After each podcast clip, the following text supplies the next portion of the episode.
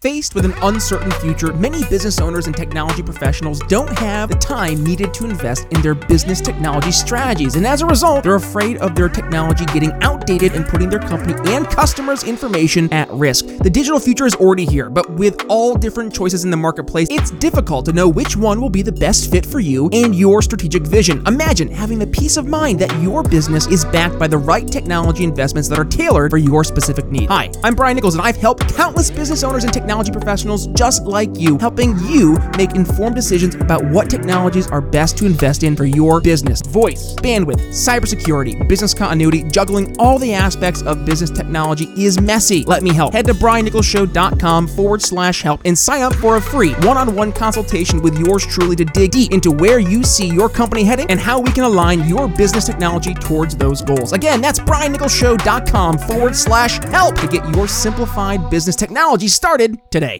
Instead of focusing on winning arguments, we're teaching the basic fundamentals of sales and marketing and how we can use them to win in the world of politics, teaching you how to meet people where they're at on the issues they care about. Welcome to The Brian Nichols Show.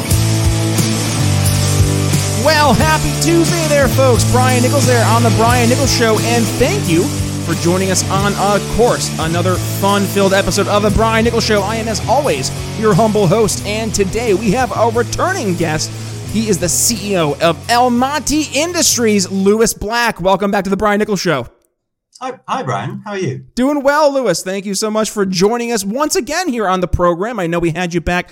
I think it was right there in the beginning of COVID. It was everything was kind of on hold. I know supply chains were, were just completely in disarray. And you, as the CEO of Almonty Industries, gave us some insight into how that was impacting your ability to uh, get tungsten out there across the world. So today we're, we're seeing now the, the after effects of what's happened over the past two years, specifically not just in regards to the supply chain issues, but also in regards to our, our, our economy's monetary policies going just completely out of whack. So now we're seeing the, the, the big pain, the inflation. It's hitting hard and it's really, really having a direct impact, not just on those uh, consumers, but also the producers. So, Lewis, let's reintroduce yourself to the audience, uh, kind of dig into what's been going on at Almonty, but also what's been going on in terms of uh, the inflation, how it's impacted you. Well, I mean, we're obviously still the largest producer of concentrate, tungsten concentrate outside of China. Um, and although China is still the very dominant player here, uh, Russia being number two, um, inflation, of course, has created a number of problems, you know, for all companies, including ourselves. Shipping costs are up, raw material costs, consumables are all up. Uh, wages uh, uh, have no chance of, of keeping, uh, um, you know, keeping up.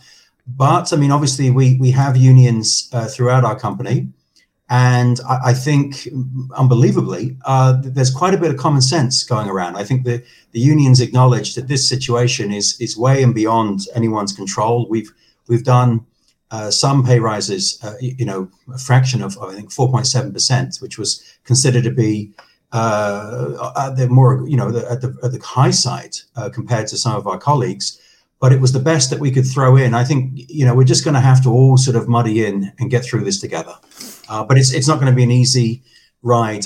You know, I think 20 next year you'll probably see a little calmer, but uh, hang on to your hats for the next 12 months at least. well, to say the least, and we're also seeing it impacted in regards to what's happening in the the uh, car market. When you go out to buy a brand new car, I mean, you're seeing upcharges of tens of thousands of dollars in some cases, and a lot of it has to do with the semiconductor shortage. Now, let's talk about that. that there's there's so much to dig into, and, and, obviously tungsten is one of the main components of these semiconductors. But let's talk about that on a grand scale. What's the issue? Where why are we having such a hard time getting these semiconductors?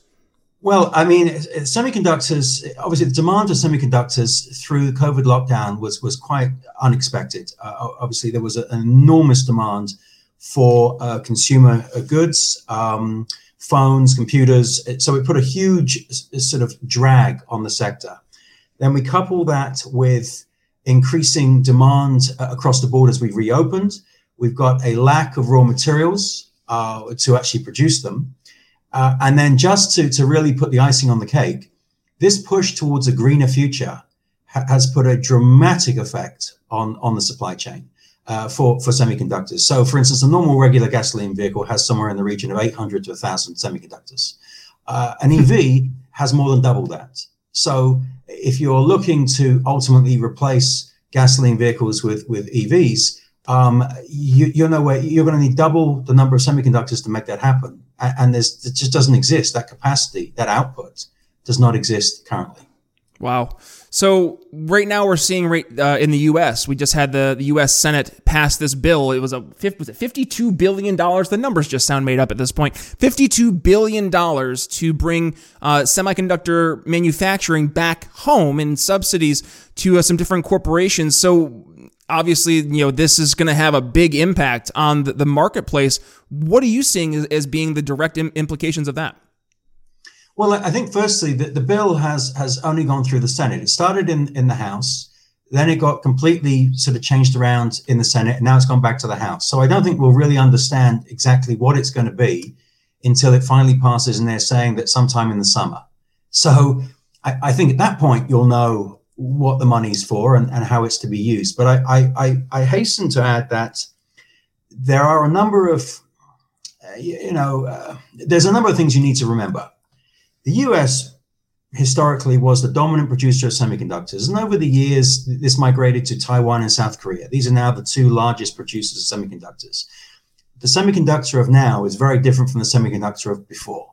These things are at the cutting edge of what we can do with technology. I mean, they're, they're an extraordinary piece of work, uh, absolutely incredible. And to build one, to manufacture one, I believe it takes nine weeks from soup to nuts to produce one semiconductor through a plant. Uh, such is the intricacy of it. So these plants, firstly, will take a number of years to construct. This is the first thing because they're not just you're not making widgets. You're just putting up some you know some some steel bar and some sheeting, and you've got a factory. you, this is really uh, you know these are highly automated, highly technically advanced, and also the technology to make them uh, is not liberally shared around. I mean, Taiwan and, and South Korea have very much dominated this sector. Uh, and I don't think it's going to change anytime soon. Um, but then we also couple that with, well, you've still got to produce them. That requires raw materials. And, and that you don't have. I mean, to give an example, tungsten is used in tungsten gas to produce semiconductor. 40% of all the world's tungsten gas that's, that's produced is consumed in South Korea uh, to give you an, an idea. But ultimately, there just is not enough raw materials to accommodate not just the semiconductors, but what they're being used for. So, you know, I think the car delays you're seeing now in the US and, and all around the world, semiconductor shortages, uh, electrical loom shortages they're finding in Europe because most of them were, were assembled in Ukraine. Um, you know, you don't need one, you need one thing that's out of sync and and the whole car market or the whole chain of, of the production of a car comes to it comes to an end. So what does that look like? I mean, we're, we're getting to a point now, to your point, where the, the actual raw materials for semiconductors is starting to get scarce. So what does that look like in, in, terms of finding alternatives? Is there something beyond semiconductors we can look to in terms of technological innovations, or are we kind of SOL? Well, I mean, I, I think no, you, in answer to your question bluntly, no, you can't replace semiconductor. They they they're the brains. It's the brain of, of an EV, for instance. The reason why an EV is an efficient use of a battery and the energy and the trans, transporting that around the vehicle to the wheels, all these things are controlled by semiconductors. So every kind of thought process, to use a, a sort of uh, archaic expression, within your technology comes from a semiconductor. So, so it's it, it's irreplaceable. Um, ultimately, the push towards a, greener future has put a, a, larger demand on that supply chain. That's going to take some time to catch up. But but I think you shouldn't look at this in a, in a horrendously negative way. Firstly, the free market is very inventive. And yes, supply chains, raw materials, we're going through a bit of um, a moment. Democracies generally don't want mines in their backyards. Um, that means, but they at the same time they want transparency of those raw materials. so so then they they they look. I mean, Russia has been a great example where uh, sometimes countries that you have to work with perhaps don't behave to the same values that you have, and then there's not much you can do about it when they don't behave. Russia, as I said, is a great example.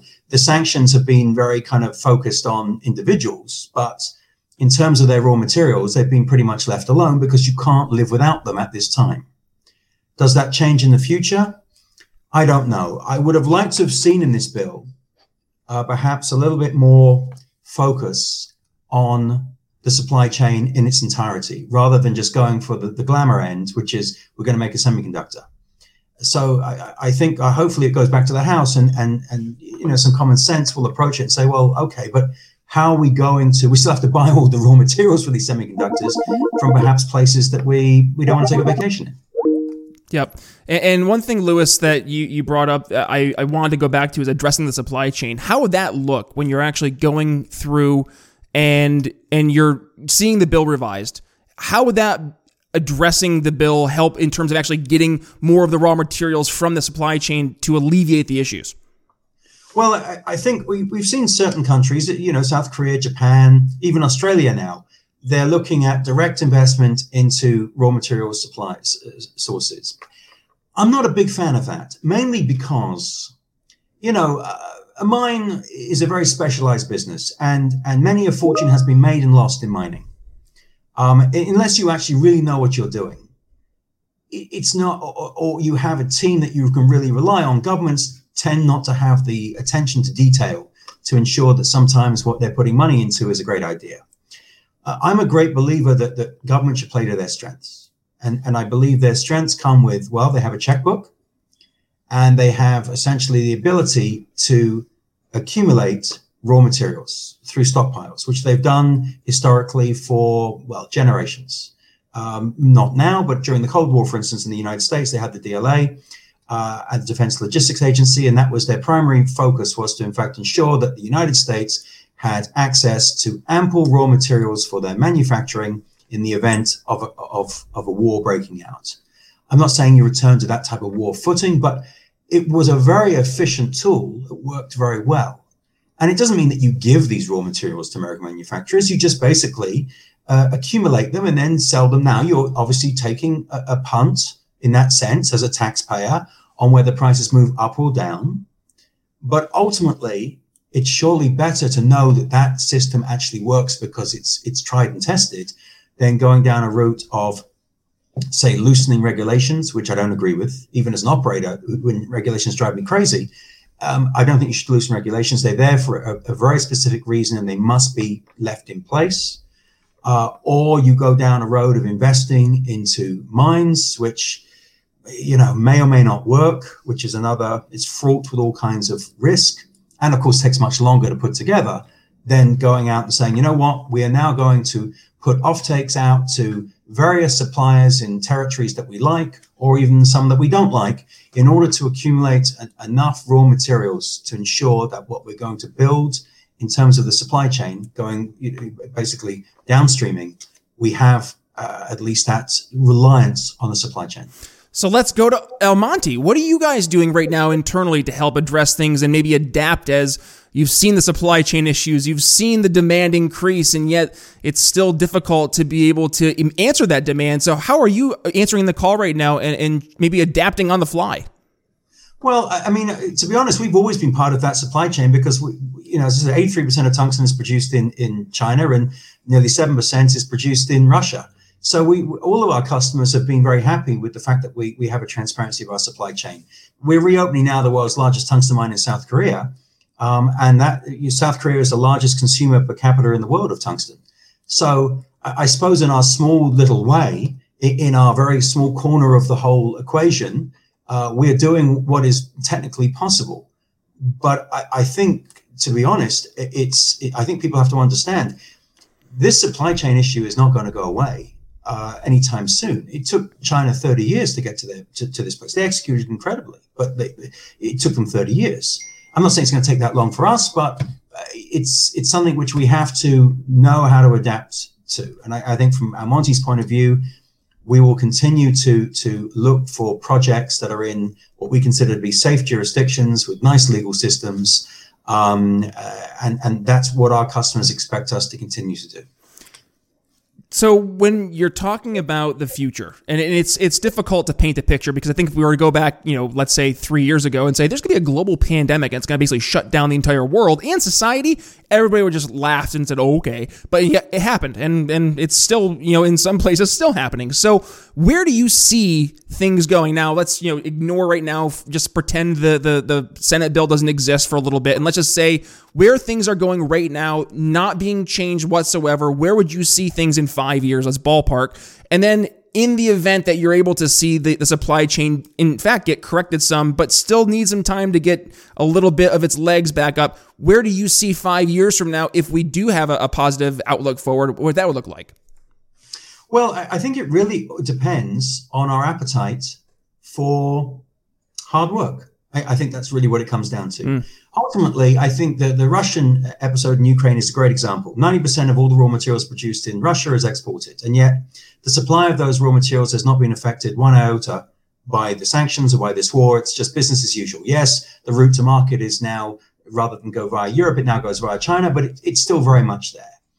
And, you know, the outrage that we have about what's going on in Ukraine you know, uh, politically it hasn't really, you know, spread to these raw materials because ultimately we can't live without them. So then it comes down to the fact we are all inherently lazy, every single one of us. And, and buying from some of these countries is very easy and it's very simple. And it means that the mines and the legacy of these mines, these raw material sources, is someone else's problem. It's not ours.